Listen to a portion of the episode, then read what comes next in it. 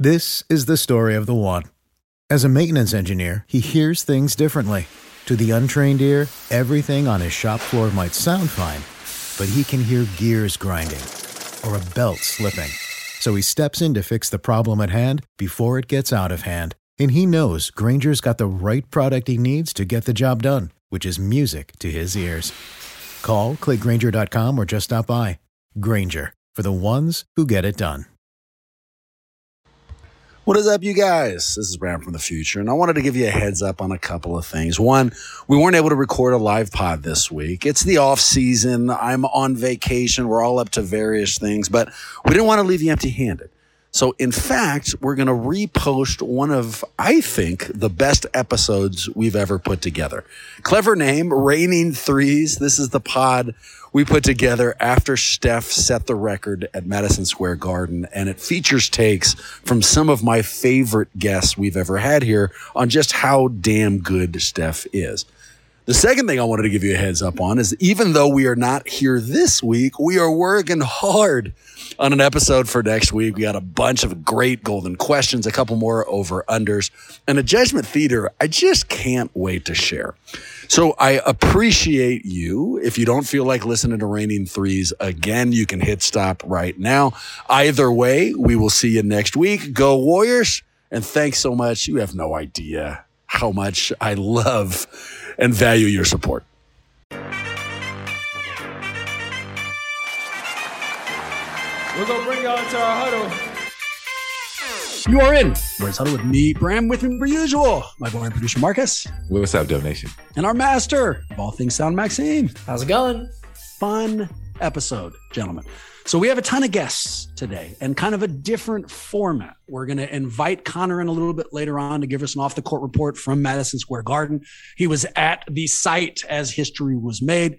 We've got a golden question segment that's going to look back at some favorite Steph moments. And we've got a ton of people who've covered Steph at every portion of his career, dropping knowledge and behind the scenes stories. So I'm fired up for all of that.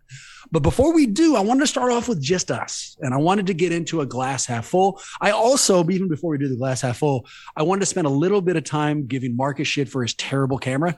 I mean, I can kind of see you, but it looks like you're recording in the middle of like a sea storm or something. Like, I don't know what the graininess is. I'm not sure what the quality of that camera is, but I mean, are we not paying you enough, dude? Like, you, you got to step up your game here.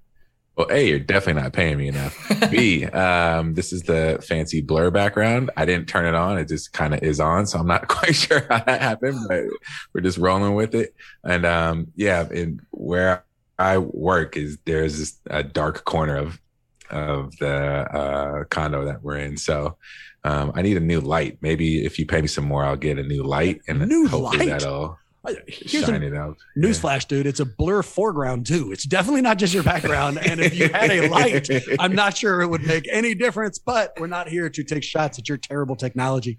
We're here to celebrate Steph Curry. So the glass half full, generally speaking, it's more general, right? We, we look back at Warriors basketball. We give something we like, something we don't from recent hoop. Today, let's limit that. Don't want to hear anything you don't like. We're talking about things we do, and we're going to be more specific. What I want you to tell me is things you appreciate about Steph Curry. So after watching this guy for 13 years, watching him turn our team around, watching him set up history, what is it that resonates with you? I'm kind of surprising you boys with this question, so I will go first to give you a little bit of time to think. Uh, let me put it this way. Outside of my daughter, boys, who's six years old, there is nobody in my life who has changed my life more thoroughly in the last four or five years you know, and, and maybe stretch even back more than the last 10 years. I, I love the Warriors more than I should.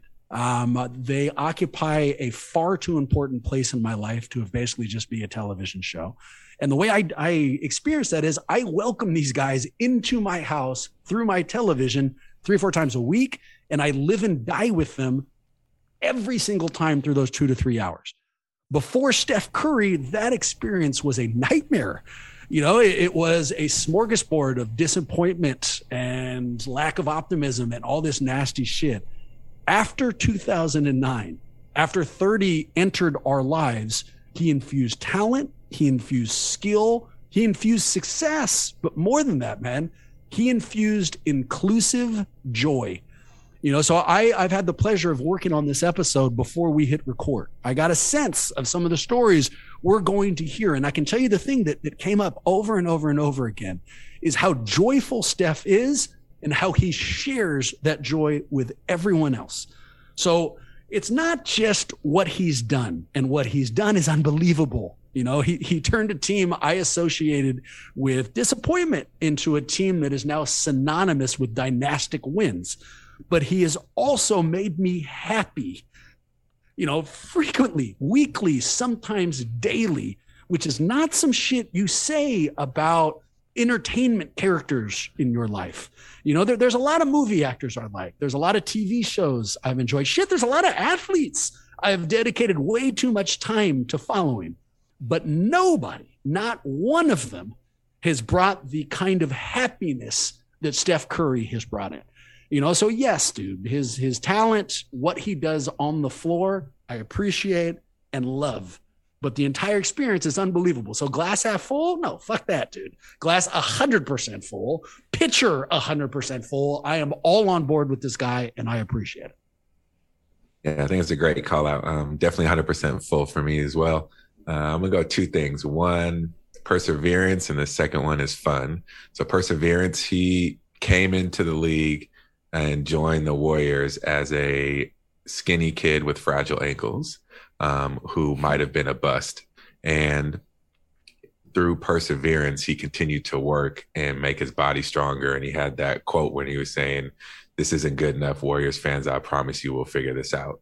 And a lot of players say that and a lot of across a lot of different sports and he made good on that promise. So the fact that he was willing to put in the work that he did, I think what he said about breaking the record wasn't that all the shots that he made in games, it was the fact of all the shots he put up, you know, in practice and outside of the games that brought him to that point. So his willingness to work on his body to figure out, you know, like how many times in those early years were we a rolled ankle away from a eight nine game losing streak. We were always worried about it. He had those crazy high ankle braces, um, and it was just you know it was a thing. You were always wondered like is is he going to make it through a whole season? So um, definitely 100% full on his perseverance and willingness to follow through on a promise and do what it takes um, to be the player that he is, and then just fun along the same lines as you, Bram. There's there's a point like we were playing basketball in high school together and um, I always had fun playing it. And then when I played it at the next level, it wasn't fun anymore. And that kind of ended my career quickly. And when you play pickup games or you're playing with your friends, um, it's fun, right? And that's why you do it. Um, a lot of the times in the NBA, you're watching teams like San Antonio was a dominant franchise for 20 years, going in the playoffs every single year. And winning multiple multiple championships and they were very businesslike about it. Um, what's great about steph is that he's he makes playing so fun and so fun to watch that it brought back that joy as if i was actually playing with him. So even though i've never been on the court a minute with steph uh, the way he plays and how he has fun and bouncing around. Like they used to give Dwight Howard shit all the time. Like you laugh too much. You're you're having too much fun out there. Why are you smiling? Take it more serious. And Steph Curry does that. He bounces around and does crazy dances and shimmies and it's all because it's coming from such a pure place that he just loves the game. He's great at it and it's infectious that it not only spreads to teammates wanting to play with him and being so happy to help him break this record, but also to the fans. Like you just, you kind of feel like you're on the court with him. Like you just gave him that assist as well because it's so fun just to be in a basketball scenario with him. Looking for another Hoops podcast to add to your roster? Check out the Knuckleheads NBA veterans Quentin Richardson and Darius Miles are lifelong friends and are bona fide truth tellers. Listen in as they invite special guests, high profile athletes, musicians, and entertainers to get brutally honest about everything from current events to untold stories, from sports to culture. They're in their seventh season and making moves that are worth listening to. Check them out wherever you listen to your podcast objectively, it follows. So, like, normally speaking, you watch a basketball highlight, that highlight ends after the ball goes through the hoop because that was the highlight, right? Whatever the hell it is, or it ends with the block, you know, whatever it is. Steph's highlights, 95% of the time, continue on afterwards. Why? because we like to watch him celebrate. You know, I mean, just plain and simple, we we love watching him do that shimmy. We love watching him turn around before the ball goes through the hoop. We love watching him jumping in people's arms. We, we love the whole nine yards. He's normalized that. And that's not something that was normal beforehand. How about you, Maxime? What sticks out? It's the word that Marcus just mentioned, infectiousness, that I kind of wanted to dwell on, right? Because all the things that you said are true. We all know that the way you said it uh, was perfectly celebratory. It's the way he like celebrates his teammates' success that creates a world like I'm sorry if this is hyperbolic, but it creates a world that I want to live in, right? Because now you have kids emulating these like 30 footers because they all want to be the next Steph Curry. And that's great. And part of what makes them the next Steph Curry is that they celebrate their teammates, right? It, it, creates an environment where everybody wants to play ball. Everybody wants to be a part of the game, whatever the game is, whether it be basketball or like in the business context, right? Where, where you're celebrating your teammates. And that's just so, so special. He is the, the perfect superstar because he's a great role model in every, in how he operates, whether it's playing basketball or, or not. Hmm, that's absolutely right.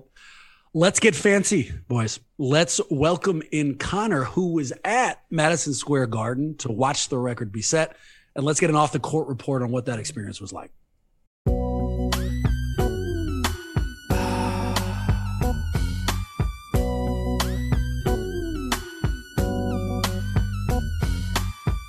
Mr. Letourneau, how are you, man? I'm good. How are you? Long time no talk. I miss you.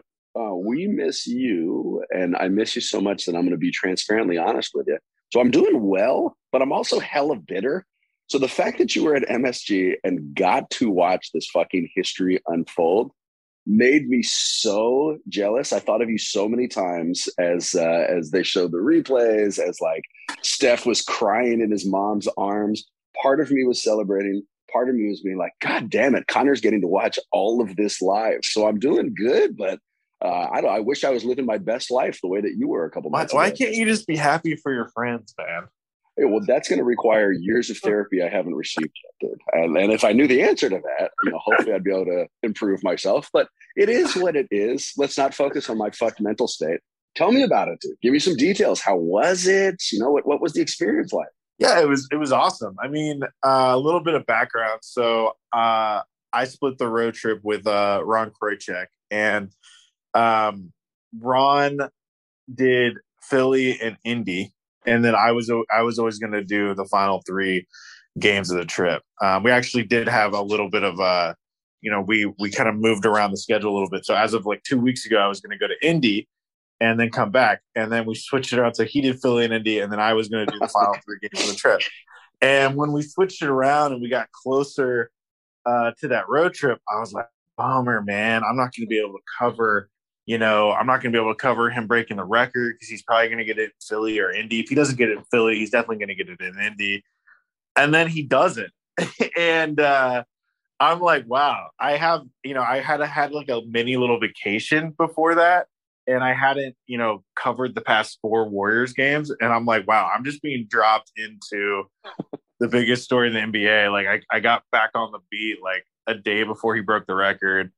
And, uh, so I'm obviously very excited going out to New York, knowing that he's going to break the record. And uh, yeah, there was just so much excitement around it. Um, I think a lot of relief from the Warriors.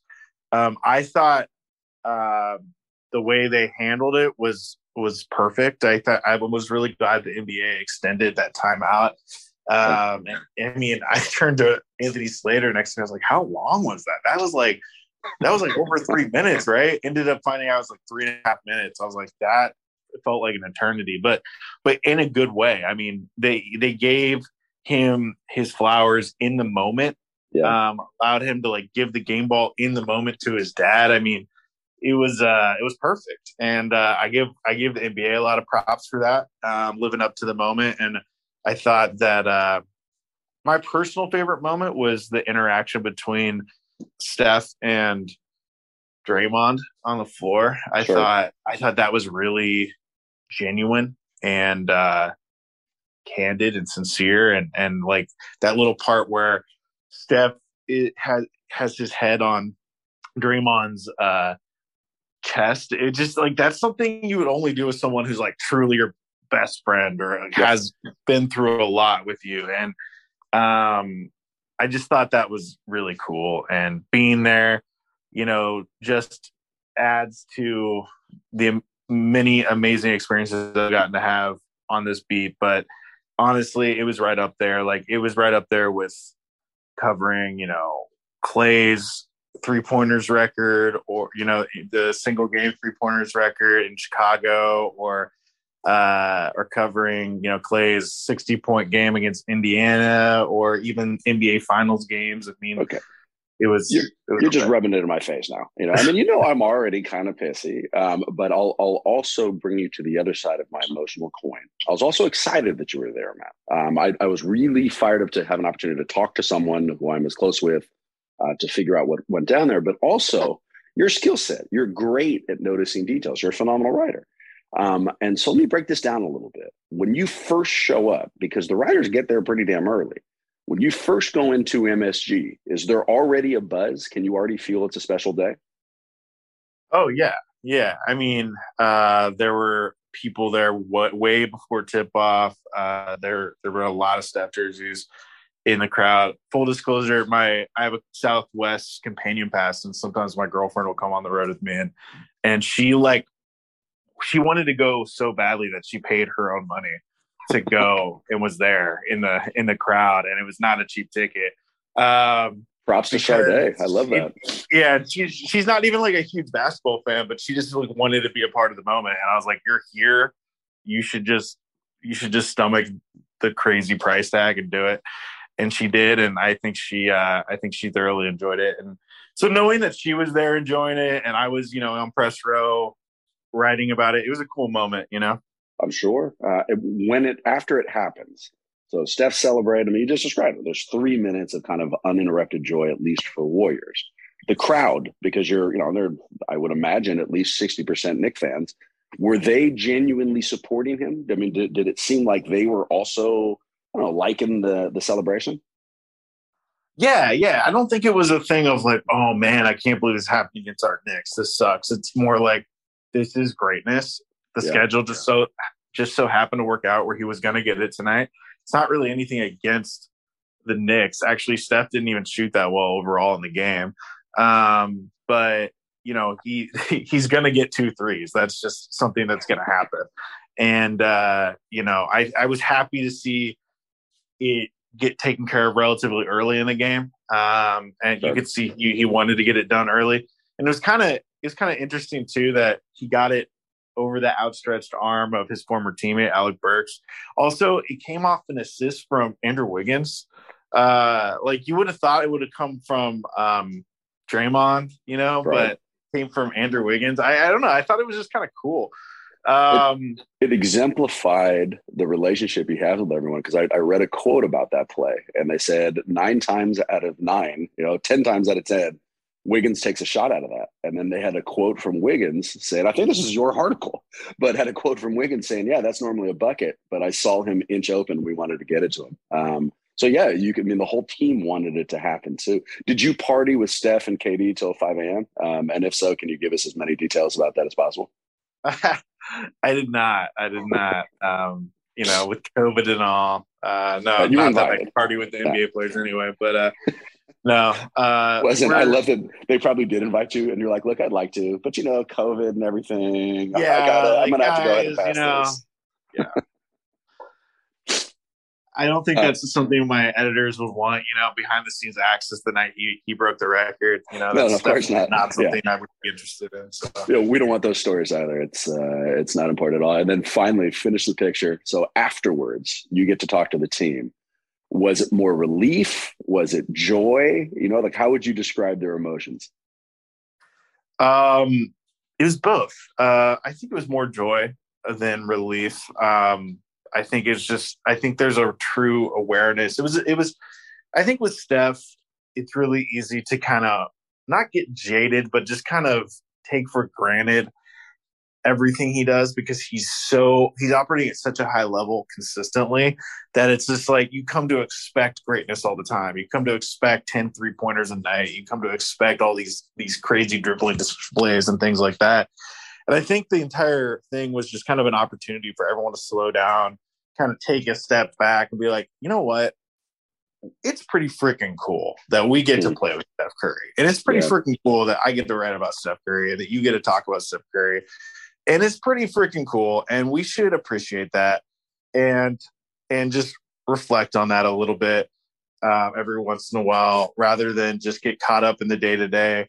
Because the next thing we know, like, you know, I don't think he's going to retire anytime soon, but that day is going to come. And you don't want to feel like you took it for granted. And I, I had a good conversation the other day with Brandon Payne, Steph's trainer, who, you know, he lives in Charlotte and he followed the team around throughout their past few games, went out to San Francisco, then Philly, then Indiana, then New York, because he wanted to make sure he was there and he was there for the lead up of the record as well. Just just to kind of appreciate it. And I think Sure. everyone's going through that journey right now. Yeah, that's badass, man. Well, I appreciate you. I was joking. I was at least, I don't know, 30, 40% happy that you were there. It wasn't all just bitterness. Uh, but we missed you. We got to get you back on like, way more frequently. I know, we really do. Yeah, it's got to happen. I'm I'm covering the Warriors a lot more than I had been early in the season, so plenty to talk about. Excellent. Well, enjoy the rest of the trip, man. We'll uh, we'll talk to you when you get back. All right, thanks, man.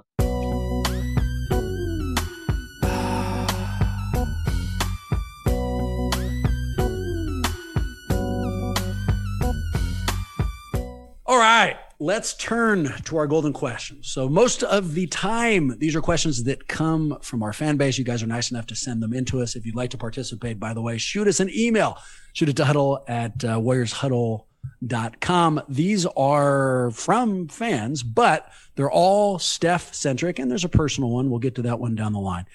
The other thing that makes these special is that it's not just us answering them, right? So we're going to start off, we're going to drop some of our stories, but I also have had the opportunity to run these questions by a lot of the beat writers, a lot of the people who have covered Steph for the majority of their careers. So we'll get some of their knowledge as well. Here's our first quote. What is your favorite Steph Curry moment or memory that other people may share? So the way I interpreted this, you know, the when we're talking to the beat writers, they're going to have access to things that only they saw because they were in practices or behind the scenes. So this question isn't looking for, you know, secret knowledge. What it's looking for is what's your favorite memory or moment that happened in front of a camera or that other people would already be aware of. I'll go first and I got a random one for you. Right. So I'm taking this back to April of 2016. And here's what's random. You know, I, I shot this out on Twitter. I, I, I hopped up on the Warriors World Forum. I put this out in a lot of places and all the responses were, were predictable. And I bet you we might hear one of them from one of you boys. We did shot in OKC, the first title, those kind of things, big basketball moments. Mine's a little bit different. So happens in April of 2016. The Warriors have already won a championship, and now they're on this huge tour where Steph is torching the league. I think he's averaging about 25 a game. And one of the things that starts happening is most of the time is Draymond, but it's not just him. While Steph is giving a post game interview, Draymond, sometimes Clay, sometimes other guys come up and pour ice water on Steph's head. It always surprises him. It leads to like, you know, five second, oh, I can't believe it. And then they go back to the interview. So my favorite memory, it's one of these times. Steph has had an, another unbelievable game. He's given an interview to somebody from TNT, and the camera catches Draymond walking behind him. And Steph, at least from what you can tell, doesn't see Draymond. He's giving a fucking interview. He's looking into the camera. And the camera again catches Dre reaching over. He's at least five, six feet behind him, picks up a glass of ice water, and is, I would imagine, about to walk over to Steph and pour it on him. I have to say, imagine, because what happens is if he has the force, like he had some kind of ESP about what was going down, Steph, who had a towel on his left shoulder, grabs it with his left hand and without even turning his fucking head, whips the towel over his left shoulder and snipes the cup out of Draymond's hand. It was such an unbelievable throw. If, if you want, you can literally go out there, Google Draymond uh, Steph towel throw. Draymond freaks out. He's like, "What the hell happened?" It's as if a sniper had taken the cup out of his hand because it happened so goddamn quickly. Boys, Hawkeye couldn't have made that fucking throw. The the the show of hand-eye coordination to to I mean, you know, what's a cup like uh, three or four inches? You know, he's throwing a towel without looking through people at a guy who happened to be moving. It, it was an unbelievable sequence of events. It illustrates his his superpower, his hand-eye coordination. Um, and it's just something that stuck out to me forever if you gave me not even an amount of throws, if you gave me an amount of time, if you gave me 20 years, just 20 years, and all I did for that 20 years was try to knock somebody's cup out of their hand with a over the top throw uh, and a it just would never happen. I could never do it. So that's the one that sticks out for me. Before we turn to the beat writers, what moments stick out for you boys? Well, I'm gonna, if you don't mind, keep it April 2016, um, but something that might be a little bit more familiar to everybody, right? April 2016, the 13th to be specific, is the game against Memphis at home where we um, got our 73rd win and broke that record for all time wins in a season. So I was very fortunate to be at that game. And, you know, I'm sure most people listening also remember that that's the game where Steph broke uh, 400 threes in a season. So the fact that those are happening back to back is phenomenal. But I went back and I rewatched the highlights of all of those threes. And my goodness, was it a special performance, right? We sort of see the way that the league has adapted to how Steph shoots now and they're swarming him like crazy. They just leave him so little space. But at the time, you know, teams were giving him just a little bit more room to breathe. And that meant that he could still be just absolutely electric. 10, he made 10 threes in that game. Six of them came in the first quarter. And I think the thing that was so special about that, right, is the electricity. It happens whether he's, um, on a catch and shoot Right, so we had, we assists from Draymond, we had assists from Andre, we had assists from Shaun Livingston, we even had assists from Bogut, right? Just like the full poo-poo platter of of just like perfect strength and numbers situations. And then the like off the dribble stuff is just as special too, right? And so he's just such a threat that you can't take your eyes off him. And you see defenders trying to figure out how to do it, but it's just like it's electric. He had a behind the back one. It just felt inevitable every single time. And that's how it felt in the arena, right? And watching him over the past few games, coming up to like maybe he can hit 16 in a game like that's the seed of that right? Is like sitting there in that arena knowing that he's going to break 400 even though there's eight threes between him and that record is just a bananas situation to just like feel the inevitability that every time it goes up the whole crowd is cheering and you still see that now but it never felt as special as it did for me in that moment in that arena uh, that's a great call. I remember that game, um, and I remember its significance. MT, what do you got? I'm gonna go a little more recent and a little more obscure, but I think people, a lot of people have seen it. Um, it was a recent pregame warmups. Um, he's known for doing this weird, like almost long jet jump esque two steps to the rim, and then he throws up a really high um, finger roll layup and uh, he did it and it was like you know almost hit the chase screen uh, the equivalent of the the megatron jumbotron in the middle and then it bounces and then he's running off screen and damion lee and whoever else is under the basket sees it and it off the bounce goes in and everybody goes crazy and what why it sticks out to me and why i loved it is because literally for the next 60 seconds, Steph is running around like a third grader, pointing to different teammates and saying, It's your turn to run up, and we're both going to jump up, you know, and like bump into each other in the air, do body bumps in the air. And he does it to everybody. He points at Damion Lee and does it. He points at Otto Porter and does it. He points all the way across at Looney and runs across the key and does it to him. He's going back and forth and just pointing at people and running like, did you see how cool that shot was? And it was something like he made the shot, but it was something again that was just an example of him, him, how fun it is to play with him, how cool it is to be a teammate. And it's like he just makes going to work fun. So um, that will always stand out to me as a a symbol of of who he is and the fact that not a lot of players um, are like that, right? So when when LeBron and uh, everybody else is, continues to call him a, a, once in a generation type of player, it's not just because of his shooting ability. Uh, it's because of the way that he's able to create a culture and have it sustained as well um, that makes you want to be his teammate and you know you have people all the way we gave avery bradley a, hard time about it saying it's the best organization a big reason for that is because of steph and the reason why wiggins loves playing here. And, you know, they said he's never passed out of that situation in his life, in his career with the Warriors. And what does he do? He passes it out to Steph to break the record. So I think all of that feeds into the fact that that's just how fun it is. So who knows what goes on at practice and all the things that happen that we don't get to hear about. Um, I'm sure we'll talk about those, but you know, that was one that was shared on social media, and I think symbolic of probably what it's been like um, since Curry was drafted. Here's an unexpected answer to that story. Fuck you, Marcus. so, and here's why it's probably, well, I mean, unexpected because who the hell would answer a good story with a fuck you? But the, the reason I'm throwing it out there is I really felt important and different to give you a story that happened like after a game or like it felt like I was being out of the box. You use the word obscure. I prefer out of the box, but either way, you kind of stole my thunder a little bit. So I don't like that at all. So I'm going to go ahead and say for the third time, fuck yourself, Marcus. With that in mind, let's turn to the friends of the huddle. All right. So we got a lot of people here who had some great stories. Let's start with one from Rusty Simmons. The world pays attention to Steph Curry now. Everybody. You know, uh, Nancy Pelosi literally congratulated him during a political speech today. It's it's Steph Curry um, stories is sports currency now. But you've watched this dude from the beginning, man. You, you've watched him, you know, every dribble, every shot throughout this incredible journey. We've all seen how he's changed on the floor. You know, I mean, I remember him being skinny. I remember him being a little timid. Now we see him taking over Madison Square Garden. What changes have you noticed off the floor? You know, is is this guy the same person who came in following the We Believe season? Has that shifted with his success? How would you describe that? Uh, he cusses a little more now than he used to. um, but I think one of the things that makes him special is that he hasn't changed all that much. Um, he still is who he is. Uh, we hear the cliche all the time, like you never want to meet your heroes because they're going to disappoint you. Um, Steph Curry is not going to disappoint people.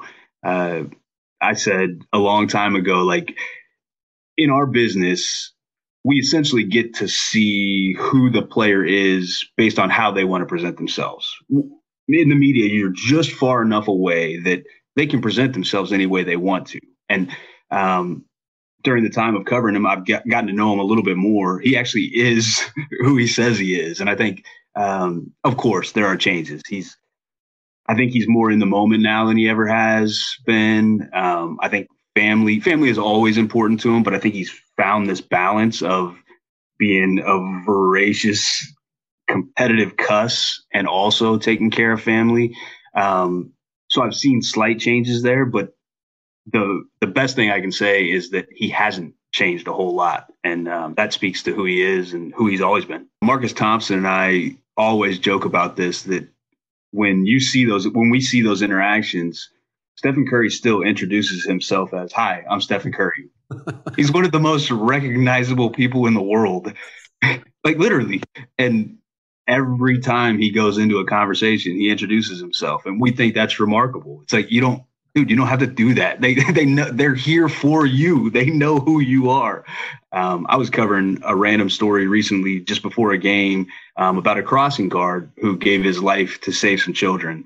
Hmm. And the story was supposed to be about Zaza Pachulia, whose children went to the same school. And Zaza's been very helpful in trying to get that family back together and trying to figure out how to go forward. He invited them to the game. Steph comes over midway through this, and I'm thinking, okay, it's just because he's Steph Curry, and of course they're going to go crazy.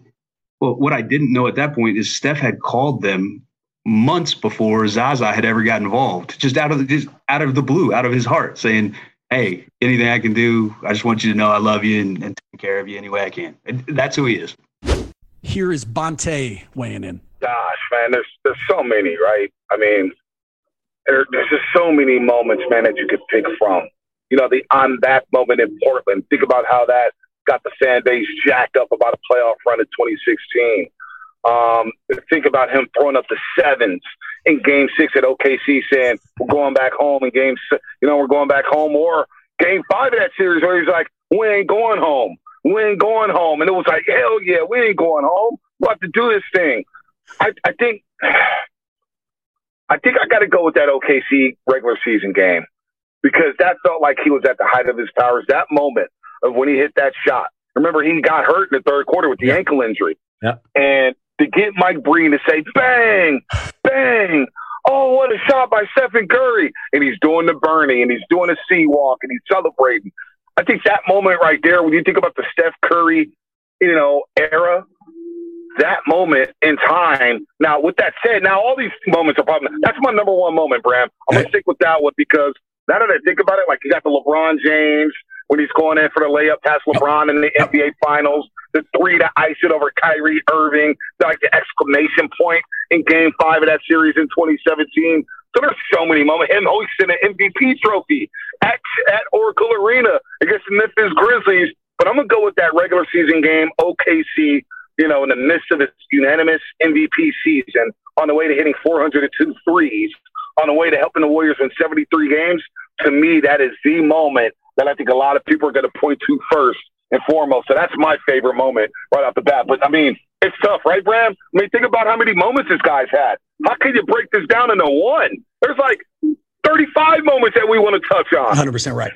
Let's hear one from Wes. So my favorite Steph memory actually didn't come from me being a beat reporter around the team. It actually came. This was sort of my first exposure to who Steph Curry was. It was the Clippers series, right, um, under Mark Jackson. And I just remember, you know, I'm on the, I was on the East Coast in Florida at that time still. Um, and I remember just being up at like one o'clock in the morning watching this playoff game and just watching, like, you know, growing up on the East Coast, it's classic like East Coast bias, right? You don't watch these West Coast games. I heard, I knew Steph Curry from the Davidson stuff, and I knew that the Warriors had like a nice thing going and that they were kind of fun to watch and all this stuff. And I was like, all right, and they're in the playoffs, obviously. All right, let me tune into this. And the Clippers were still like that, those those versions of the Clippers that were also kind of fun to watch. Uh, so I'm watching this this game late, and Steph just goes off, and I don't remember which game it was, but it was one of it was one of the several where he was just just draining threes, and it was just like this mind blowing, just like a mind explosion emoji type of experience for me that everybody basically had who watched the NBA and was around the NBA or was in the NBA during that time, right? This is Steph Curry breaking the game. Like this was it happening in real time. And for that was my, oh, this guy's breaking the game type of moment. And I just remember sitting um, on on the couch, just watching him just just keep shooting threes in a way that I'm like, is he allowed to do that? Like, I, I know that you can do the three point thing, but that's like a thing you just sort of do to break up the two pointers, right? No, he's like, no, I'm just doing this all the time. And he just, and they just kept going in. And the Clippers were just like, they looked like me on the couch. Like, they're like, what do we do with this? Like, how do, do we guard all the way out there? Like, what, what do we do? They're looking at Doc Rivers. Of course, Doc Rivers has no idea what to do.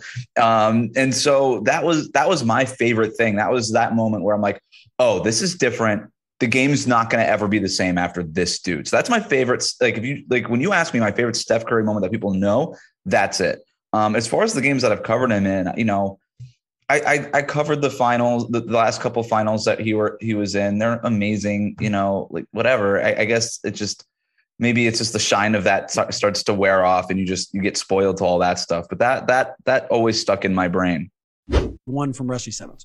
Yeah, uh, so many of them. Um, I I was backing up Janny Hu at the San Francisco Chronicle um, during the We Believe years, the 2017 or 2007 season, and the year after, where they had an even better record and didn't go to the playoffs. Um, and then I took over the beat in 2009. So essentially, I came into the league with Stephen Curry, um, and over that time, there are so many moments that stand out to me. Uh, the one that I would use for this is a sequence of moments. It's it's when I felt like he had become a champion. And most people probably think that happened in Cleveland when they won the first championship in 40 years. Um, but to me, it happened in Memphis. Uh, they were down two to one at Memphis. There was no light. It looked like another season where they would make a run and then fall short and that they were going to have to rebuild and come back. Um, Steph was stewing in his hotel room across the street from the FedEx Forum at the time, across the street from Beale Street.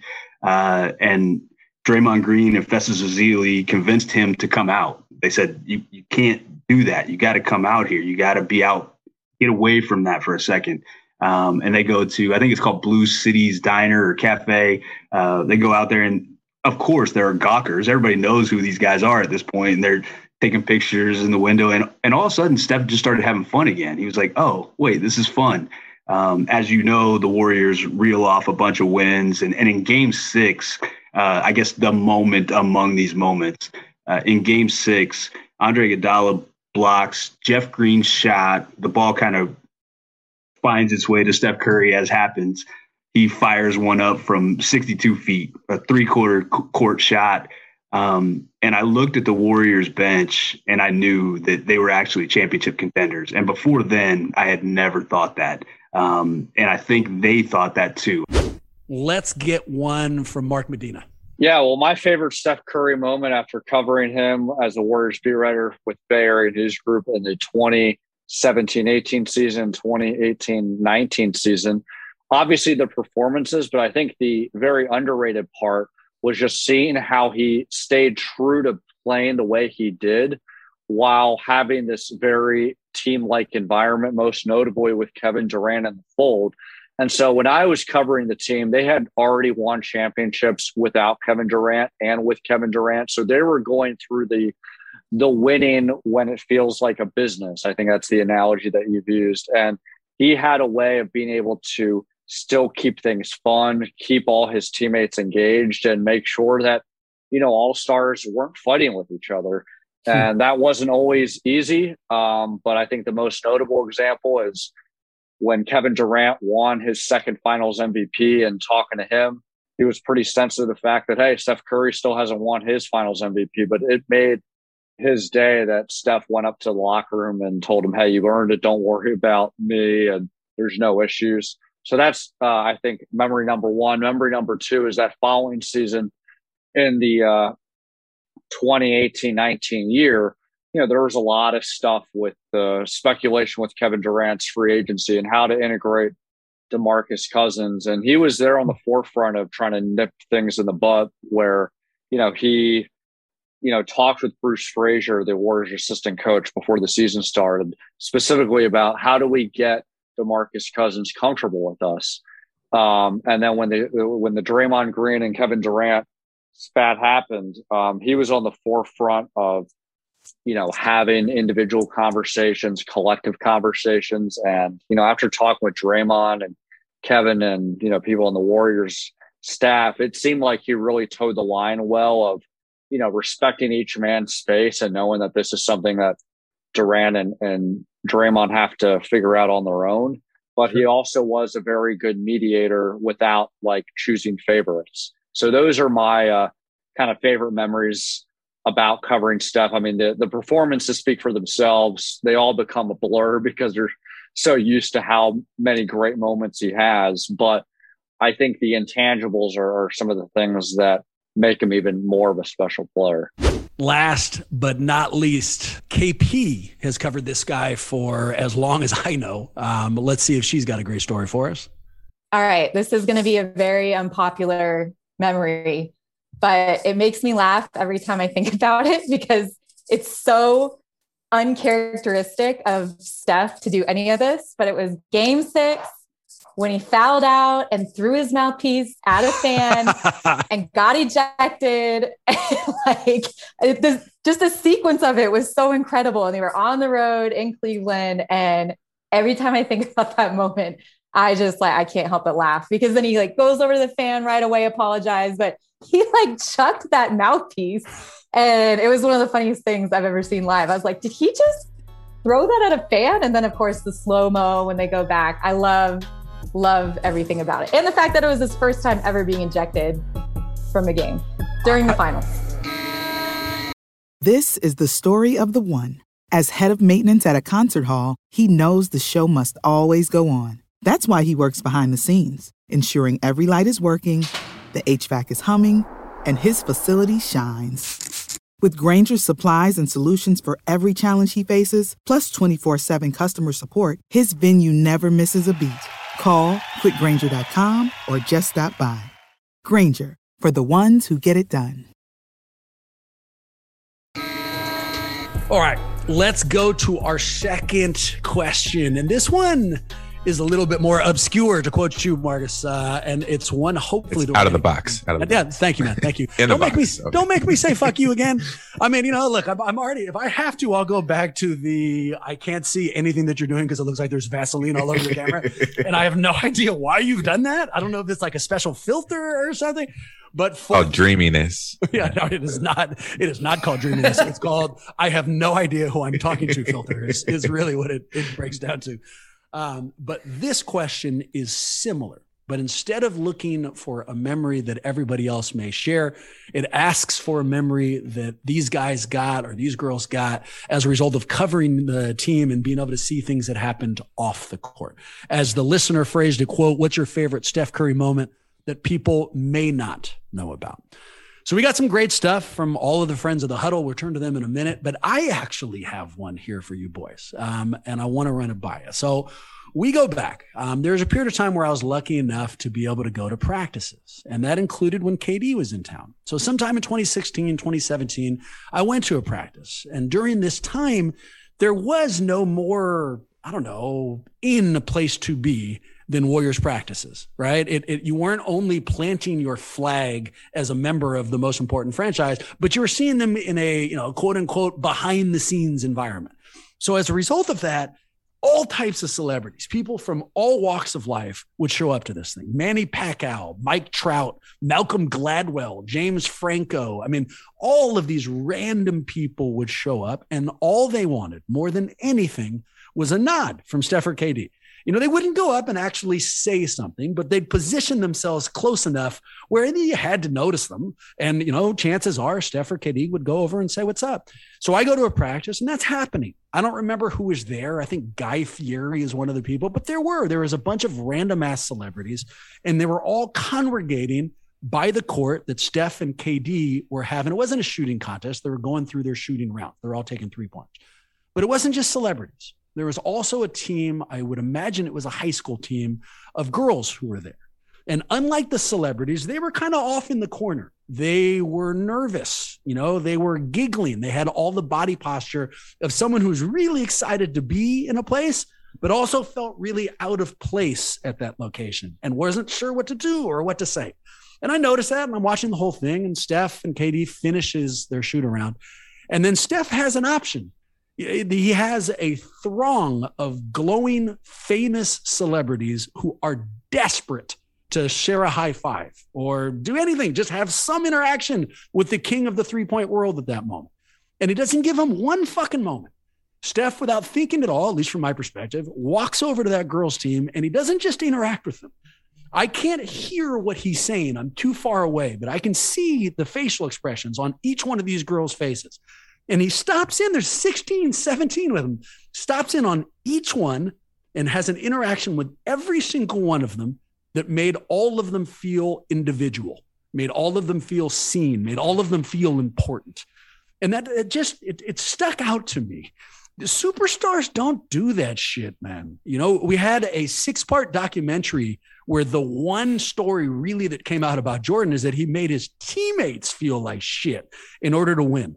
Well, in a world where celebrities and people of great supposed importance were desperate to be noticed, Steph's first move was to make people who weren't that important feel exactly that.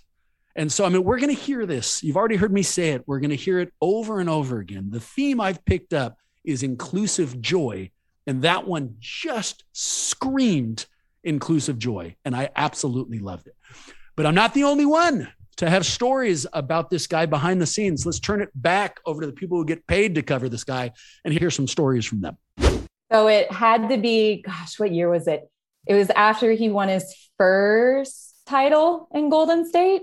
And um, he had signed that giant uh, Under Armour contract. Um, his wife, they had their oldest daughter, and she was like eight months pregnant with their middle daughter, middle child and he had his SC select camp. And so knowing this, like my my nephew was seven years old. And so he came out to Oakland. Um, you know, was in this really rundown back gym in, in Oakland. Like I, I don't even know why we were there. I guess maybe it's like a historic place. I don't know, but very, very rundown. Um, who were some of the players that Michael Porter Jr. was there? Trae Young was there. Hmm. Um, Dennis Smith Jr. So basically, it was like for high school kids.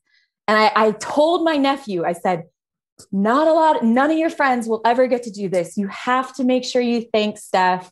He's one of the best players in the world. He's the best shooter in the world. You have to thank him for letting him come to your camp. And so, like, my nephew walks it up to him and, like, Steph says hi to me, takes a picture, signs some shoes or whatever. And all, and my, my nephew can't say anything. And all he says is, uh, my aunt told me to tell you that you're really good at basketball. And Steph just kind of looks at me. He's like, really, KP? And I said, I mean, I did say that, but like not really in those words. He's just like shaking his head, and but he was super nice to to AJ, my nephew. And then another thing I loved is Ayesha was chucking threes and making them eight months pregnant, and like she beat Dell in a shooting contest on the, Oh. same, on the same gym floor. it was amazing. I'm like, who is this super human person? Take me back to that first story. So that happens, right? You're standing there. I imagine you feel a little bit awkward. Do you like what happens next? Like, do you do you try to hedge? Do you just walk away? Does he laugh it off? Because Steph seems like the kind of guy who would make you feel awkward for a couple of seconds, but then hedge it. You know, then then like say something to, to diffuse it or make everybody kind of feel better in the in, in that exact moment. No, that's totally exactly what happened. First, he was he just looked at me like, "That's what you told your nephew to say to me," and I'm like, "No, I wanted him to say thank you. That that's all he heard from me. I don't know." And so he was just like, "Great to see you, buddy." You know, it was super nice to my nephew. And then he's like, "I'll see you. I'll see you later, KP, or whatever." Because I, I I go to his camp every year, so I see him probably once a year. How does he interact with the stars of the future? I mean, the names you just dropped, Trae Young, you know, Michael Porter Jr. I mean, Trae Young specifically because he was he was called the next Steph Curry. How does Steph interact with those guys? Is he generous with his skill set? Is he, I mean, is he bitter about their ascension? Like, how how would you describe that? No, you know what I love most about him um, was that he was getting in the drills with the players. He was going hard, you know, against these kids, kind Yeah. of showing them like, okay, yeah, you guys are you guys are playing with Steph Curry, but I'm just going to show you what it takes to be an NBA player, sure, you know. yeah. And you know, there's this there's this clip of Chet Holmgren that he kind of he he put the moves on Steph, and that was like Chet Holmgren's introduction to the recruiting world was at the Steph Curry camp. Um, so he's very hands on. He was one of the first first uh, professional athletes that invited some of the top women or the top girls players out to his camps Yeah. like Azzi Fudd, Paige Bueckers. Um, you know, so he's very inclusive like that. And now he's also started this underrated tour where he goes to five different, ci- well, he doesn't. Uh, Under Armour goes to five different cities. Then there's, they try to find underrated players just like he was, you know, coming out of Davidson. So Yeah. he's very, very, very hands on in the, you know, the players that are up next. Looking for another Hoops podcast to add to your roster? Check out the Knuckleheads. NBA veterans Quentin Richardson and Darius Miles are lifelong friends and are bona fide truth tellers. Listen in as they invite special guests, high profile athletes, musicians, and entertainers to get brutally honest about everything from current events to untold stories, from sports to culture. They're in their seventh season and making moves that are worth listening to. Check them out wherever you listen to your podcast. The other favorite story I have, which I think is a window into both, you know, Steph, his goofiness, but also Draymond Green on how like they have this amazing chemistry, is during my second year on the beat.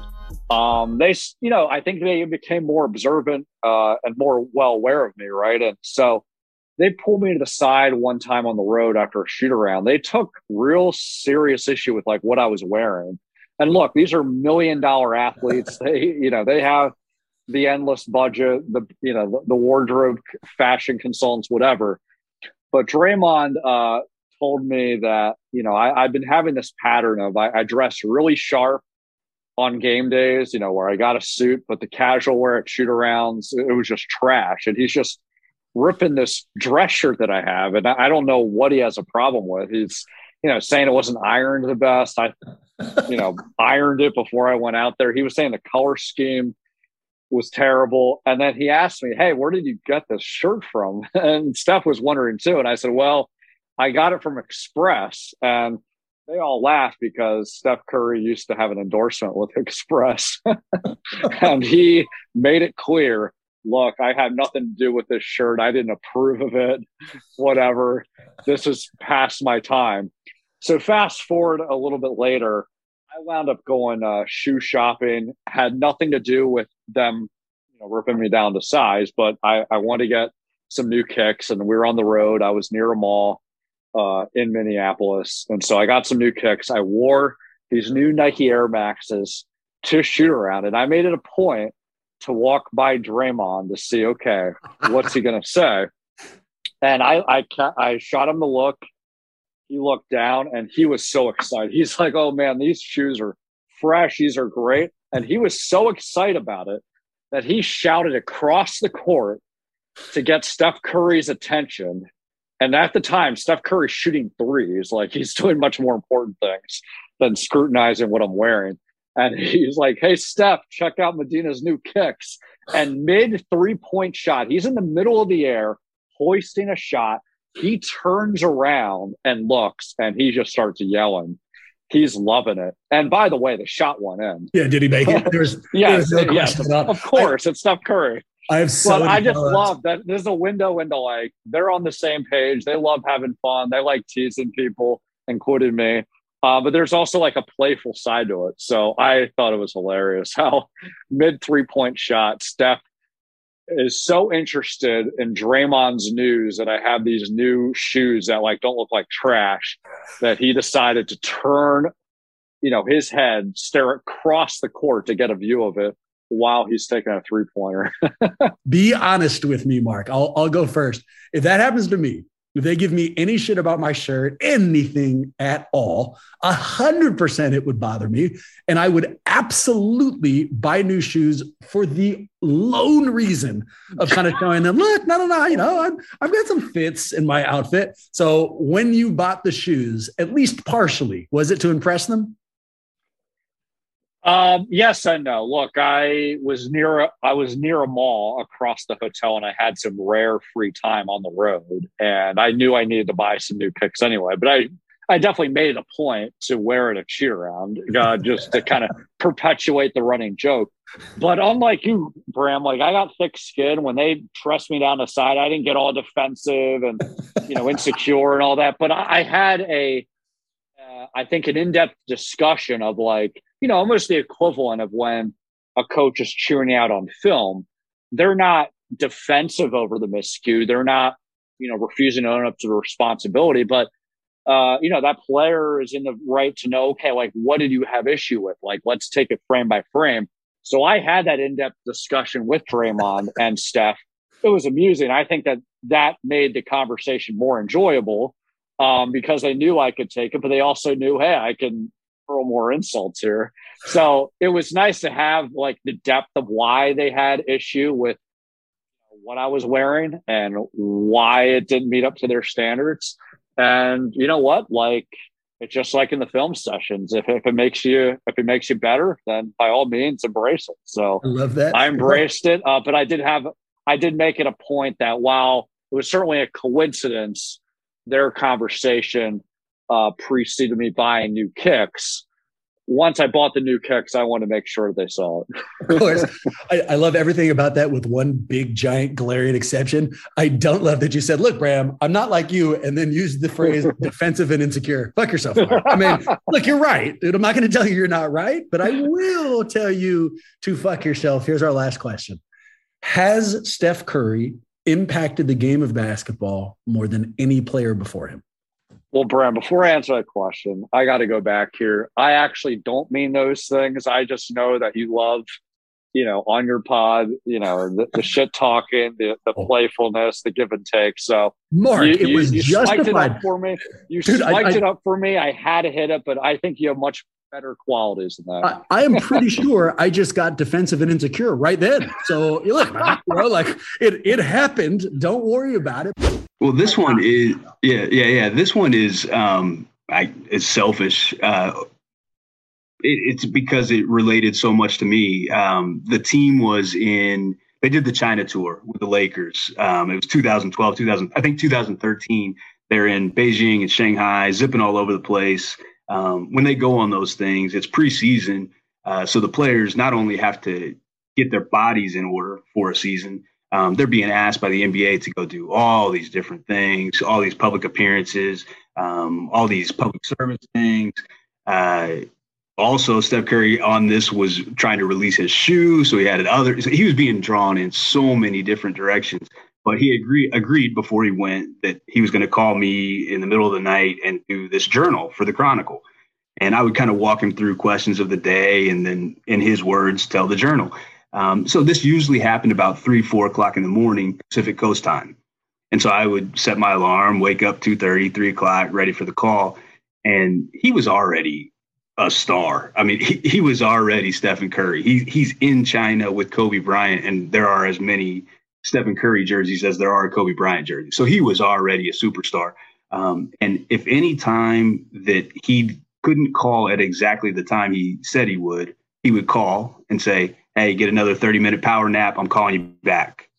And he would and he would call back and take the time to go through the entire day with me to, to fulfill that journal that he promised. And um, that always meant a ton to me. I understood the situation and everything that he was being pulled on. And for him to do that for some scrub thousands and thousands of miles away for him to call and say hey get a little bit more rest, but I will call you. And he always did. I'll put a cherry on top of that. As I've gotten older, one of the things that is has has become way more important to me, the most important commodity that I have is time. You know, yeah. just just being able to spend that time. And the idea of Steph, someone who I would imagine's time is being taken by millions of right. people, going out of his way to make sure that the time he had promised to you, that, that promise was fulfilled. That's a stand-up guy, man. You know, I mean, what that screams about his personality is really important, is what it is. This is not, it's a Steph thing in that I think it just reflects who Steph is. Because the question I used to get all the time and still get when I tell people that I used to cover the Warriors is, is Steph really that nice? Or what kind of guy is Steph and all this? Like, my answer always is yeah. Like, he's not super relatable. Like, he, he's not going to like hang out with you and talk about the, the Giants game, but he's extremely generous with his time, very thoughtful with his answers, super self aware, and that's all you can ask for as a reporter, right? Sure. And, and and so he's great to work with. Um, what stuck out to me was always the people around Steph talking about stuff. Whether you know I was doing a phone interview with Brandon Payne, um, his longtime personal trainer, uh, or just a, a, a teammate of his, or somebody that he had used to play with, or an old coach of his. Like everybody just had nothing but great things to say about this guy. And as a reporter, you have a bullshit detector, right? You're like, okay. And they're like, yeah, you know, guys first in the gym, last one out. And you're like, okay, that's just a thing people say. That doesn't yeah. mean anything. Um, but the just the lengths that people would go to compliment this guy and talk about this guy in just in such reverential terms and just, you know, the way they would speak about him, you're just, oh, you you love you adore this guy and you idolize this guy. Um, I did an oral history. I did so many stories on Steph, obviously, but there was one um, it wasn't my favorite story, but it was one of my to write, but it was one of my favorite stories to report. It was like an oral history about Steph's first basket. This was and this was in preparation for when he became the Warriors' all-time leading scorer uh, last season. And so I talked with a bunch of people that were on the floor for the first for his first game. It was Warriors Rockets, and I think the the first shot Steph made, he stole the ball and then laid it up, or stole the ball and hit like a mid range shot or something like that off the top of my head. And I just talked to a bunch of guys that were on the floor, Matt Barnes. Um, now I'm blanking on everybody else that was on the court there. Uh, oh, uh, Andres Biedrins, um, uh, a bunch of guys that were on the court. Um, and then some guys that were on, on Houston, by the way, too.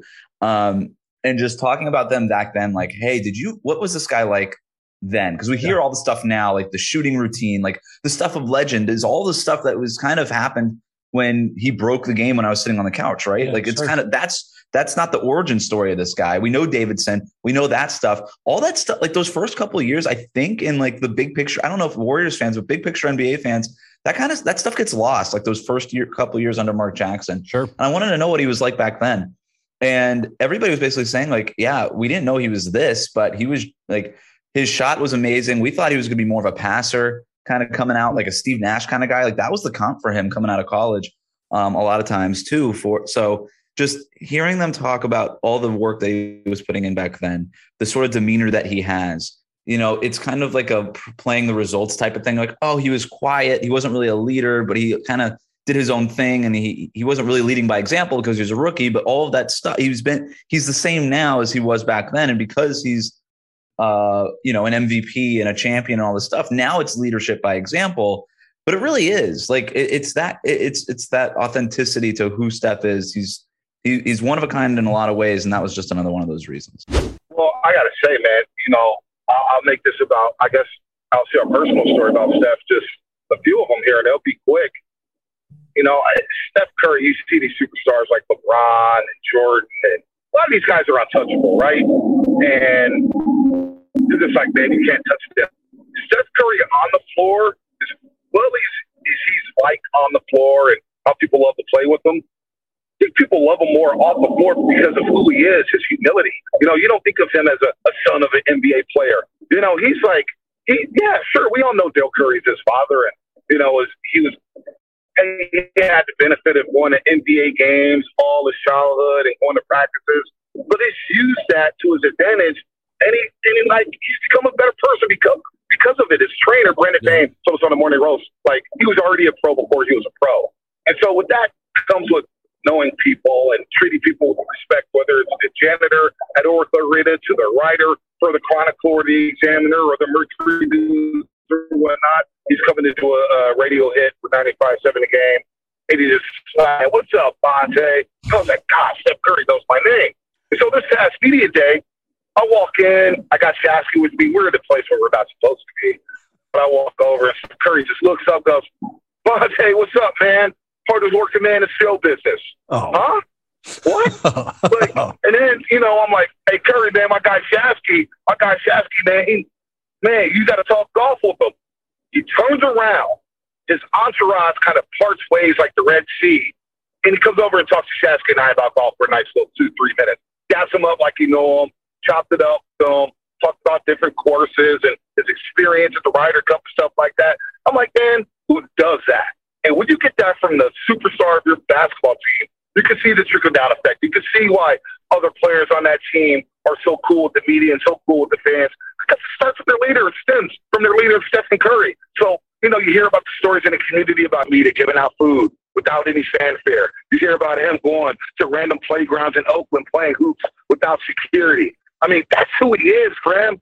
And so those stories right there, just the little things like that, means a lot to me. You know what I'm saying? It means a lot to us. And we're in this game. We're in this business going to watch the Warriors. So those are just a couple moments for me personally.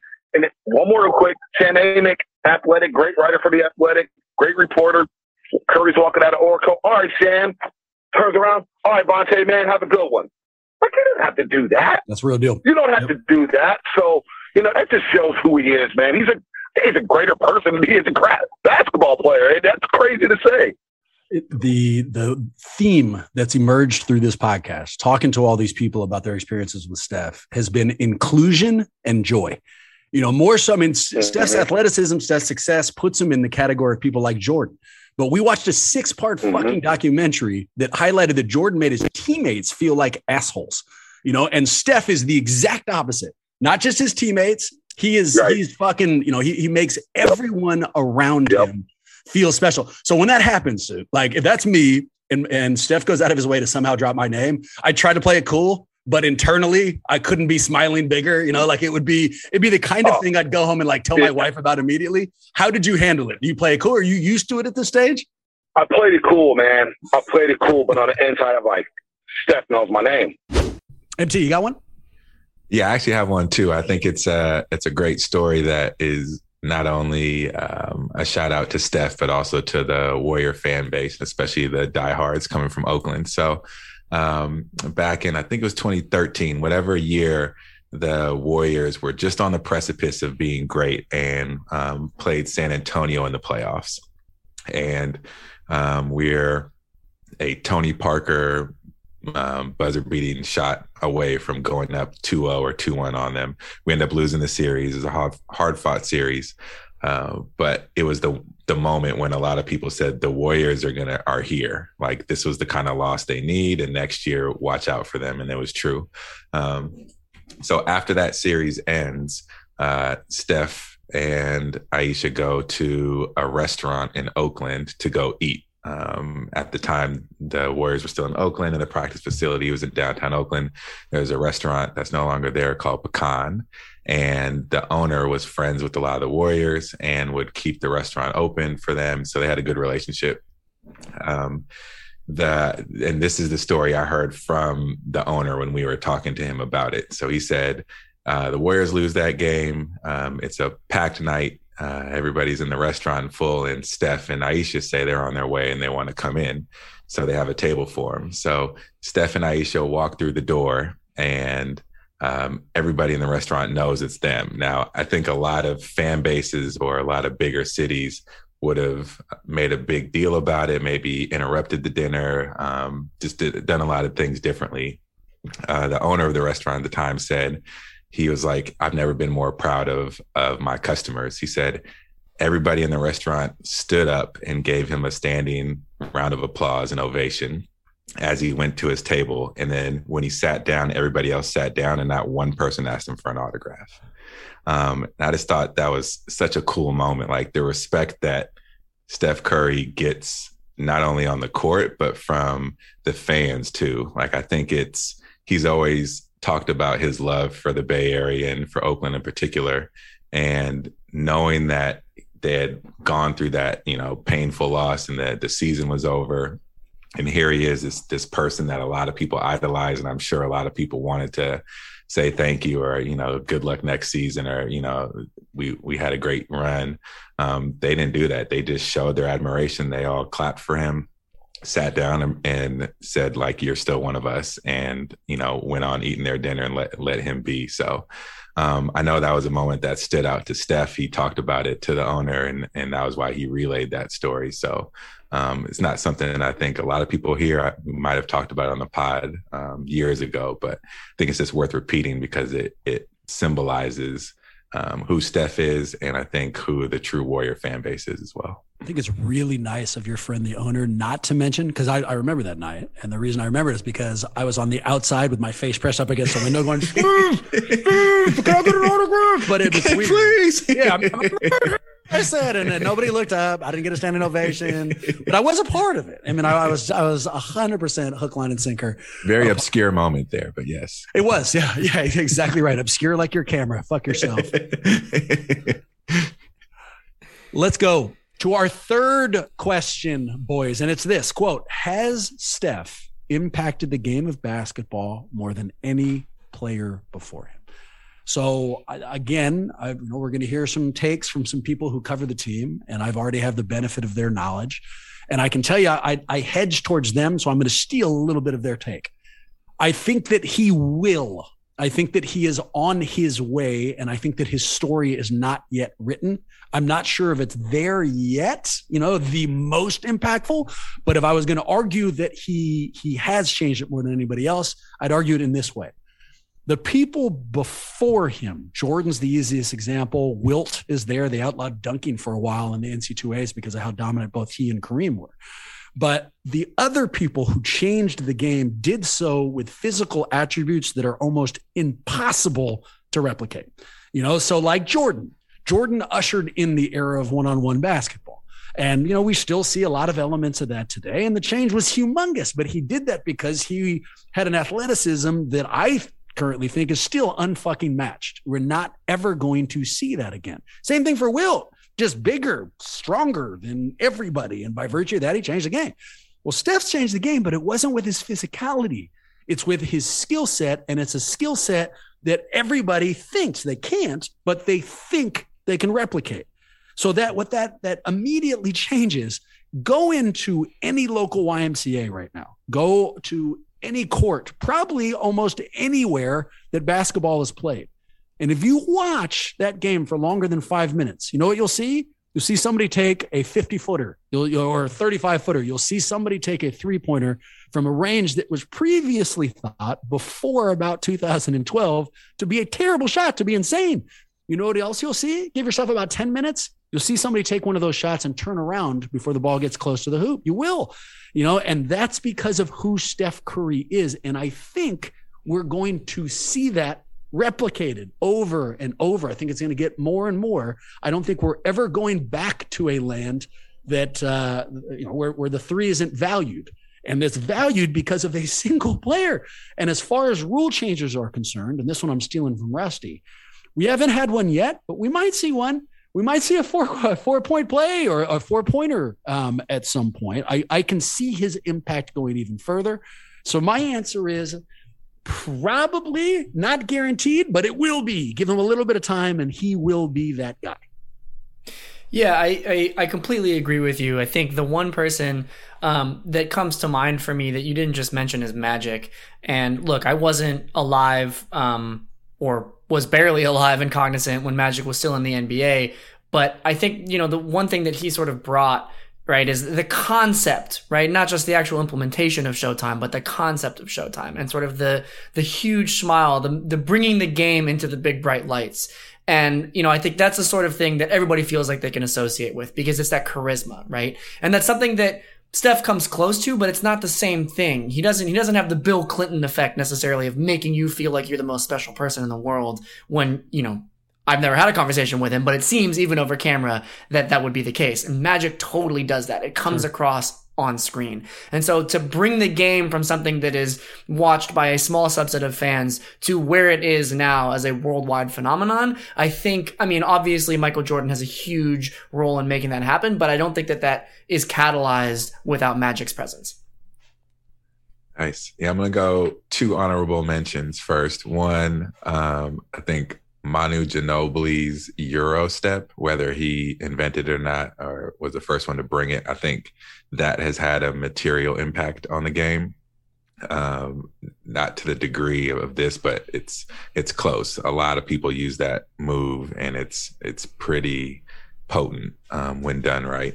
Um, and also honorable mention to the Fab Five from Michigan, not for the way that they played, but just because they were able to get everybody to stop wearing those short shorts. So I think that deserves Although, a strong got, consideration. Jordan Poole on line one saying, "Oh shit!" exactly. And Kuminga, Kuminga, give me those Stockton specials. That's exactly right. Kuminga spent his entire time in high school playing in tidy whities, from what I could tell. So.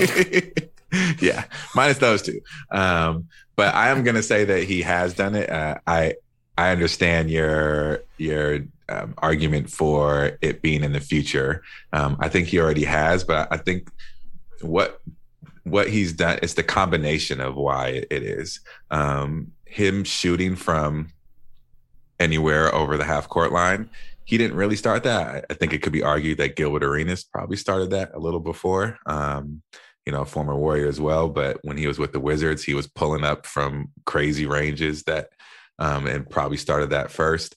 Um, you know, and with know, a gun just, too, right? Like he had a gun in his shorts while he was exactly, doing it, which makes yeah, it harder. Yeah, yeah, exactly. I mean, him and Crittenton were, would have a, a logical, a, a, big case for that. But, um, and then you know, in terms of just being the the three point shooter and, and making the three that much more valuable, I think Ray Allen and um, Reggie Miller probably have a claim to that as well. I mean, they were specifically running pin down plays and creating plays for them to get shots.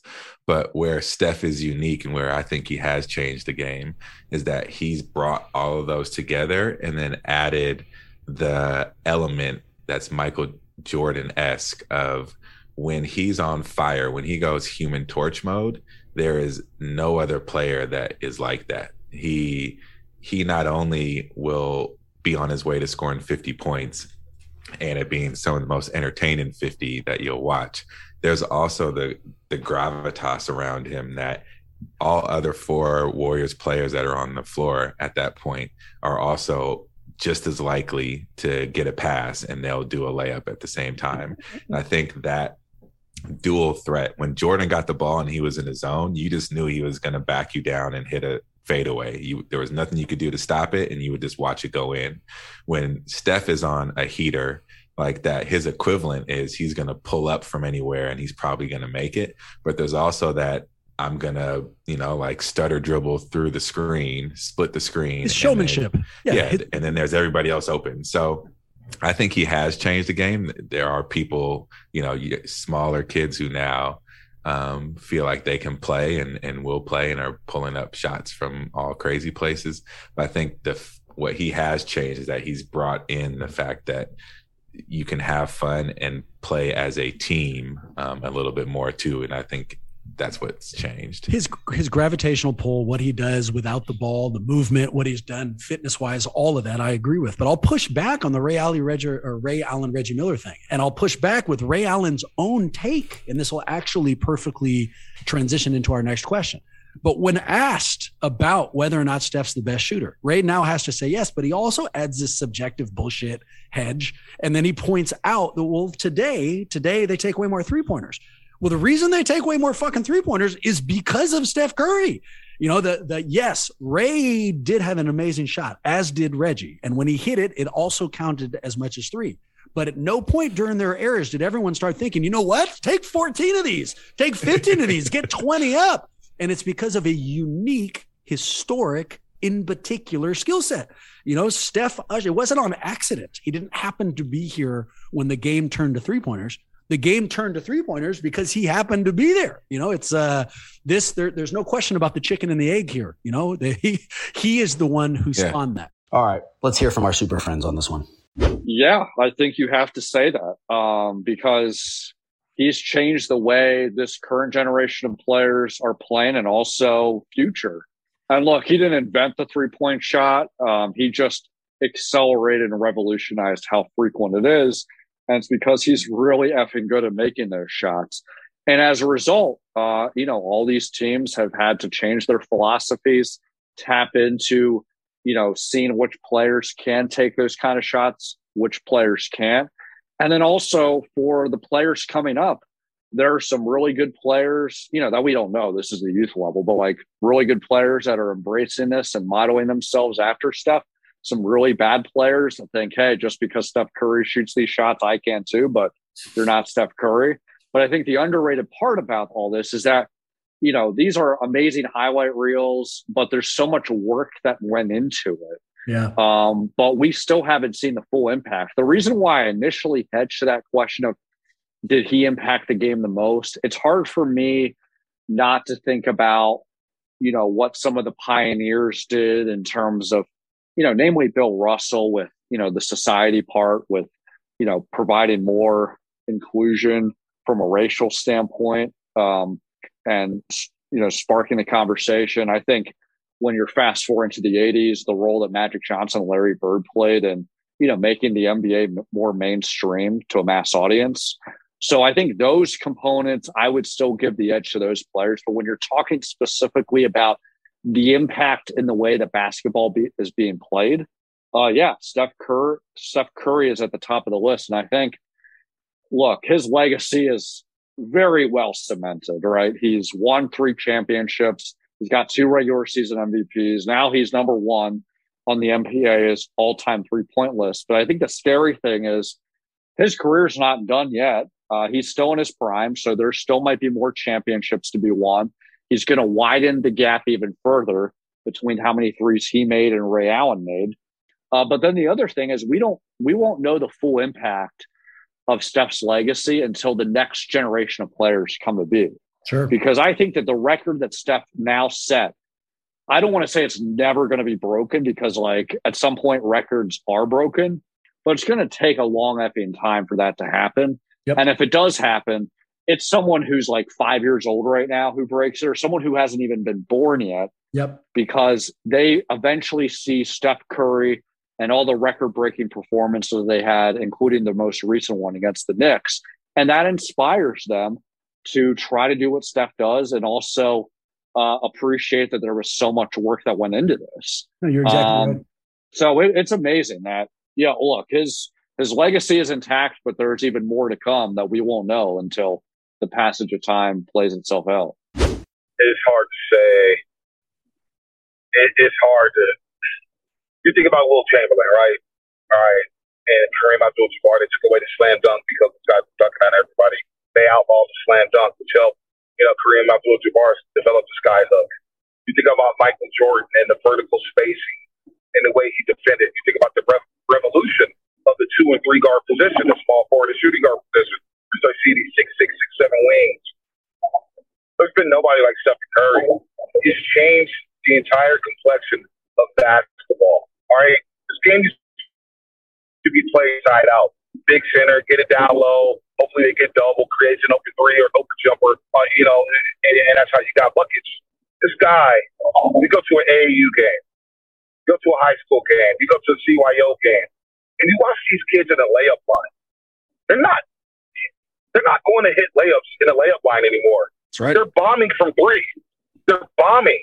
Um, look at the NBA and the evolution of the three point shot. Where Steph Curry comes into the league, all right, teams are maybe averaging 15 threes as a team a game. Warriors' first championship to averaging 24 threes as a team. All of a sudden this year, it's up to 34 and a half threes per game. And it's because of the byproduct of Steph Curry. Now, he's shooting threes because he's efficient and he can hit those shots. There's a lot of bad teams out there that are bombing threes. It's like, yo, you ain't got no three point shot. Y'all need to go inside. You need to run an offense. Stop pulling up. But that's the Steph Curry effect. Everybody believes it could be Steph Curry now. Every team believes it could three. So when you look at that, they've changed the game forever. Forever. Now, look, Rick Pitino and his Kentucky Wildcat teams, I'm going to give them credit because they were the first team I saw my own two eyes in college or pro that was going up and believing in a three point shot, running and gunning and bombing threes. But Steph Curry's taking it to another level. Yep. Pulling up from logos, 30 feet, 35 feet, half court, bank shots, off the dribble, off the ball, relocation. And I saw somebody tweeting about this the other day. We haven't even got set shot Steph yet. It's true. But you know, when you get older it's going to be open free for that set shot. He's going to be able to move as well as he, does right. Haven't even got set shot Steph yet. I mean, this thing is going a long way. So to answer your question, man, at this point, I mean, can you really say Michael Jordan changed the game like Stephen Curry? I don't think so. Not, I'm not saying Steph is better than Jordan. I'm not saying Steph is better than LeBron. But Steph has changed the game and had a bigger impact on the game over the last 15 years than any individual I've seen.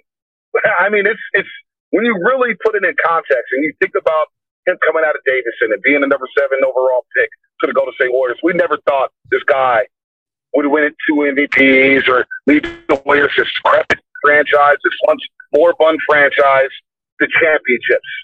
And he's done it his way by shooting three. But and and look, yes, he's changed the game brand more than any other NBA player, but it's not just because of the three point shot, it's because of who he is.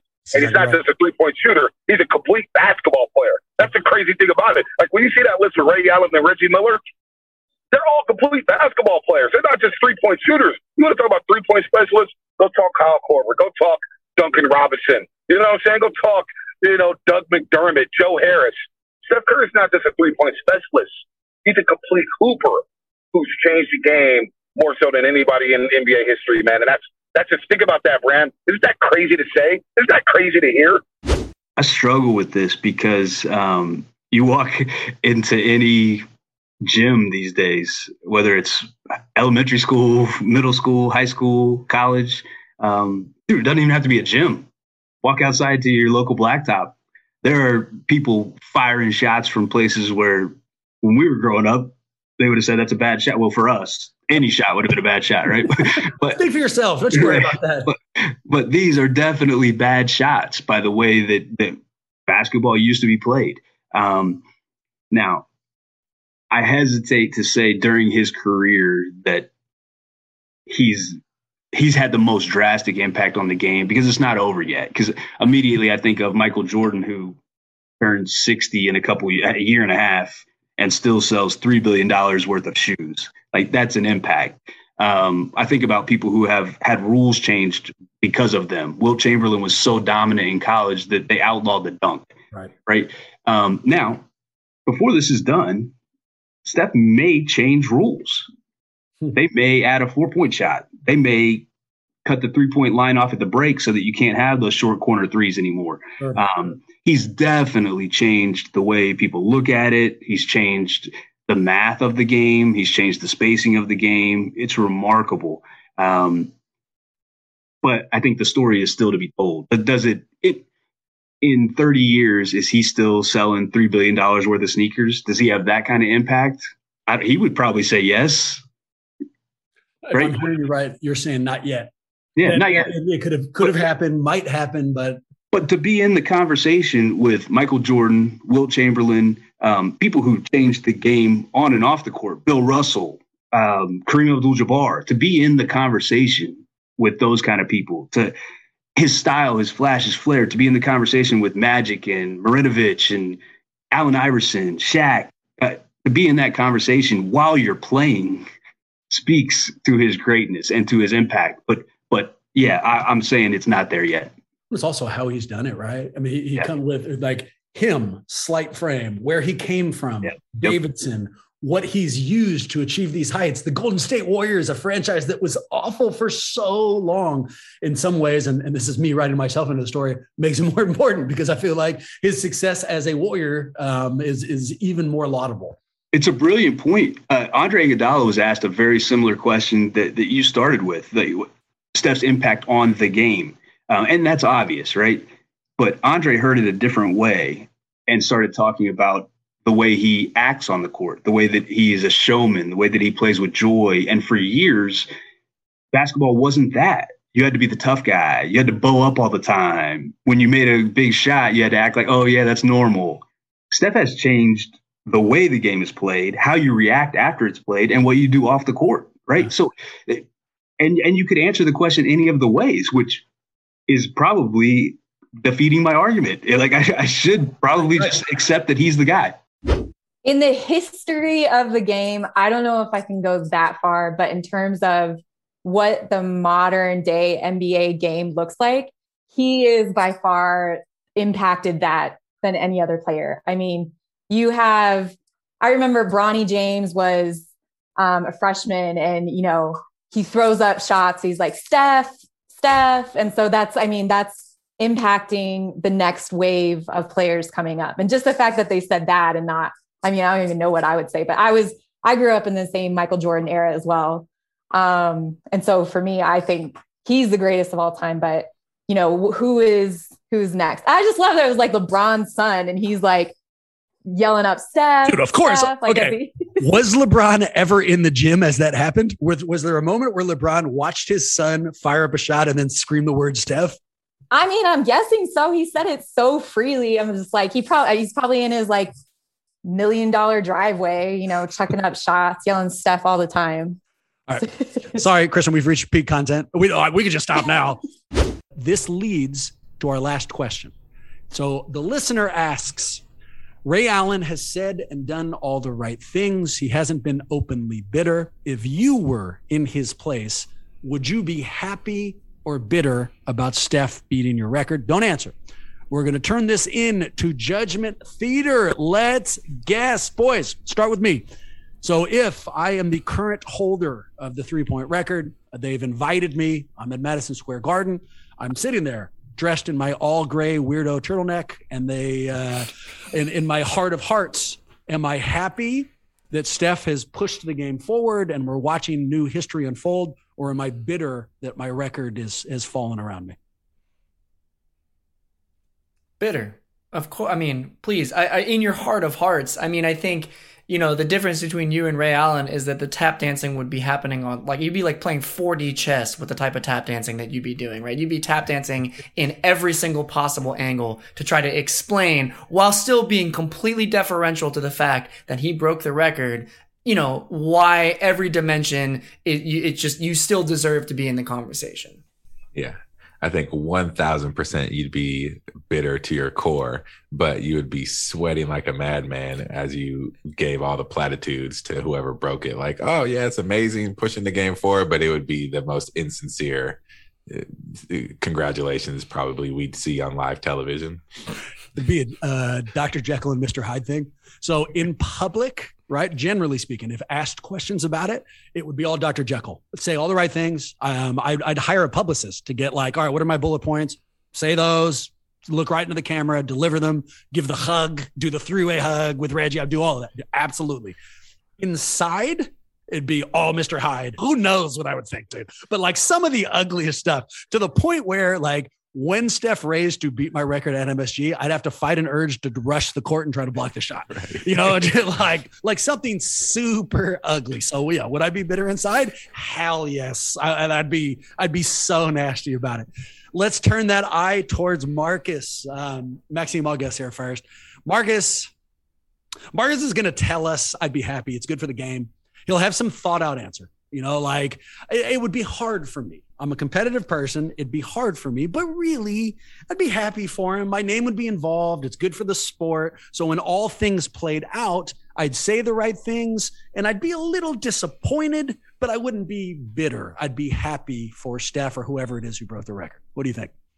Yeah, that sounds about right. But I think it'd be very hard to tell if it was actually Marcus saying all of those things on screen because there's so much uh, Oh, you don't know, margarine yeah. rubbed Yeah. across the video Yeah. camera screen. Yeah, that's fair. And in fact, like when TNT came to interview him with it and they started it up, like, would you mind holding on for a second? And they just pour olive oil all over the camera. Okay, now, now let's see where this goes. Ah, now I feel more at home. I have an obscure take for you. So if you don't mind, let me use my filter. Marcus, what's the actual answer? the actual answer is that I would. Well, do I have Steph Curry's career at this point, or do I have Ray Allen's career?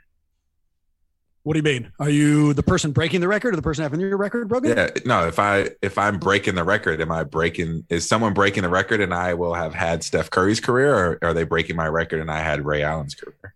Um, either one. Uh, Let's say you've had Ray Allen's. Put yourself in Ray Allen's place.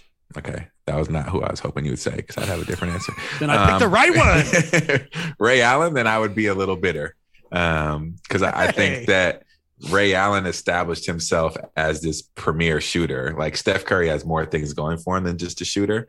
Um, Ray Allen, that's kind of what he's known for. Even though back in the day when he was on the Bucks, he was dunking on people. I think you go to YouTube and you'd be surprised. That's that- Jesus Shuttlesworth. Hell yeah. Exactly. Like he was going to the rack and posterizing people. Um, but I think what he's known for now is a three point shooter. You know, like the biggest gift and curse of his career was hitting that three pointer um, from the corner for the Heat. Like I think it pigeonholed him to only being a a shooter. Um, so if I have that career, then I say all the right things. Like you, I hire a publicist. Um, probably like you, I might even pull the card out and read it live on air just to let you know that this is what I'm need to say, but it's probably not what I mean.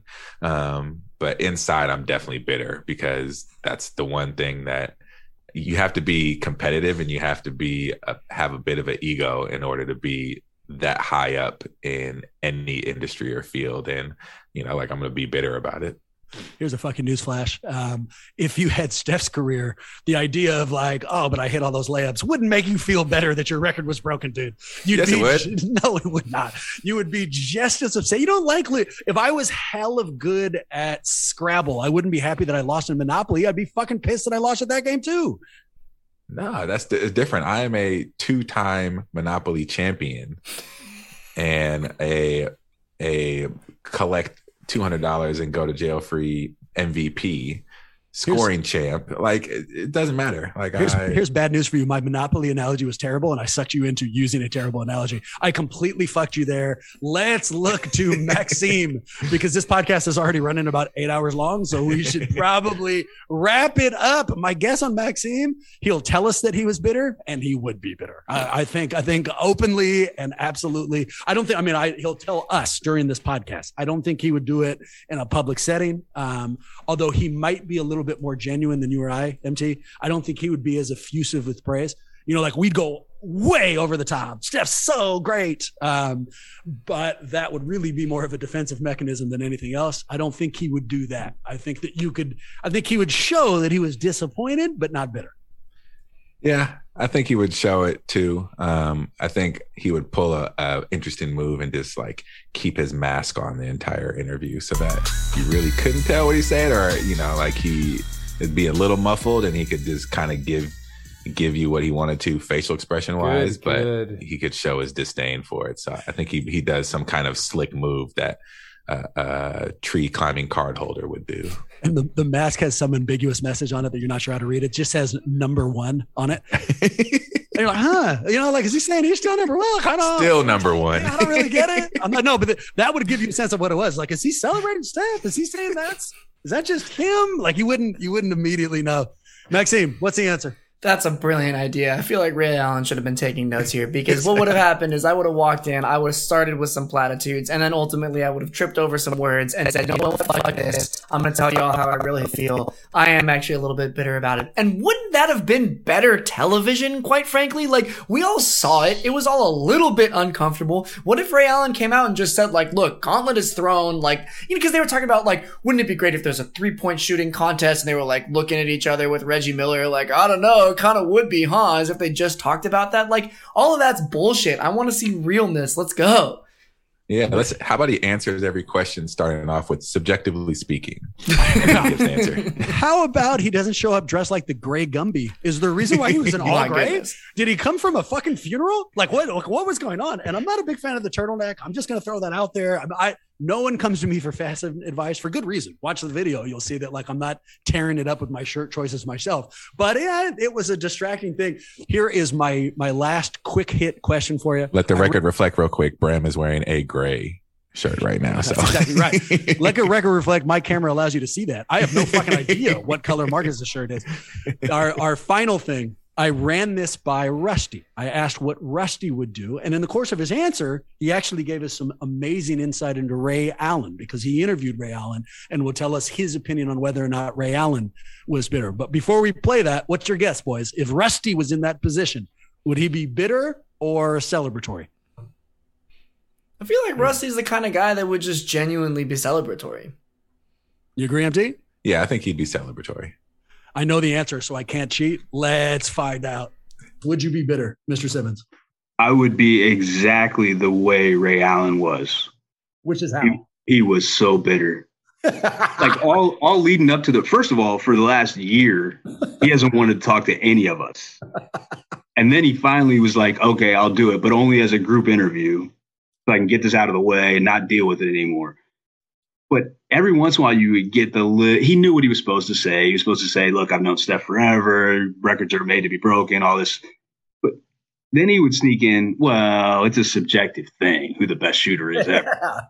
well, if I had played in a different era, if I was allowed to shoot that many, think of the number I would have put up. And that's exactly the way I think all of us think. Like, if you're going to be great, you have to think you're great. Ray Allen doesn't want his records to be broken. He wants a chance to come back right now and shoot 10 a game. Here's a news flash for Mr. Allen. If he was shooting as well as Steph Curry, if his talents equaled uh, Steph's, then he would have shot that many fucking three pointers. The game would have changed based on his talents. They didn't. You know, there's a reason why Steph has slowly gone up. It's because of that impact we were talking right before. So, how would you handle it? Would you? I feel like you would be a little bit more savvy than Ray. Uh, because I, I think that in, in most interviews, you wouldn't actually say, you'd say only golden things. He, Oh, yeah. he is the best shooter. There's no problem. There'd be nothing subjective about it. You talk about the records and everything. But internally, when you're grabbing a drink or Oh, yeah. your darkest thoughts, you'd kind of hate Steph Curry. Like you wouldn't be able to accept it. Oh no, and it's hard. Like if it's Steph Curry breaking your record versus anybody else in the world, it's hard to hate him, right? and and Ray Allen did it right. He was magnanimous. He was like, yes, and he came out and took the photos with the jerseys and went over overboard and did all that stuff. He, he's coaching a team, a high school team in Miami right now, so that was actually like difficult for him to find time to go and do that. But but he did it. He did the right thing, and um, that's what the players of the past should do. They should take care of that. But there's a hundred percent chance that secretly or not, he hates the fact that somebody broke his record. Is it weird that when they showed Ray, I kept being distracted that he looked like a gray Gumby? He had like all gray, head to toe, including a gray turtleneck. It's like the interesting decision. Like you knew for sure they're going to show you a lot of times. I don't know, work in one other color. I mean, I, I'm not Mr. Fashion here, but I, I, I at least want to throw that down. That was him just saying the ghost is here. Set the record, set the record however high you want to, Steph. I'm going to come back and start standing in the corner and shooting 10 threes a game. Everyone should just look right by me now. I mean Right. nothing. You know, Right. subjectively, you can't even see me anymore. It is what it is. Right. And how different Ray Ray and Reggie have dealt with this, right? Like Reggie zoomed into a conference call last year with his son to talk to Steph and to say how great it was that he had passed him. Ray wanted no part of any of this. And if you were going to guess on those two, you know, I mean, I would have, got- I would have said the exact opposite. The black Yep. hat forever. Yep. You know, and like, and you'd almost expect. I, I, what I would suspect from Reggie is that he would be open either way. If Reggie was bitter, I feel like he'd tell us. He tell, oh yeah, um, oh yeah. and everything he's saying now seems so genuine. It makes me really like him that, that Yeah. he's willing to come out and, and say it. Although to Reggie's um, credit, because I don't remember what he did with Ray, he's already seen his record go. So, you know, going from Right. second to third Right. sucks, but it doesn't suck as bad as dropping from that top platform, you know, to number two. So maybe he had all Yep. that bitterness shit, but but it's gotten rid of it at this stage. That's right. All right, boys. Uh, huge fun. Remember that if you want to reach out to us, let us know we did a good job, bad job, any job. Get us a question for the five golden. shoot that to our email account, which is at Maxime. Huddle at warriorshuddle.com. Boom. You want to follow us on social media? There's only one option. It's our Twitter account. That one's at Warriors Huddle or at Warriors Huddle, I should say. With that in mind, go Warriors. Hopefully, see you next week.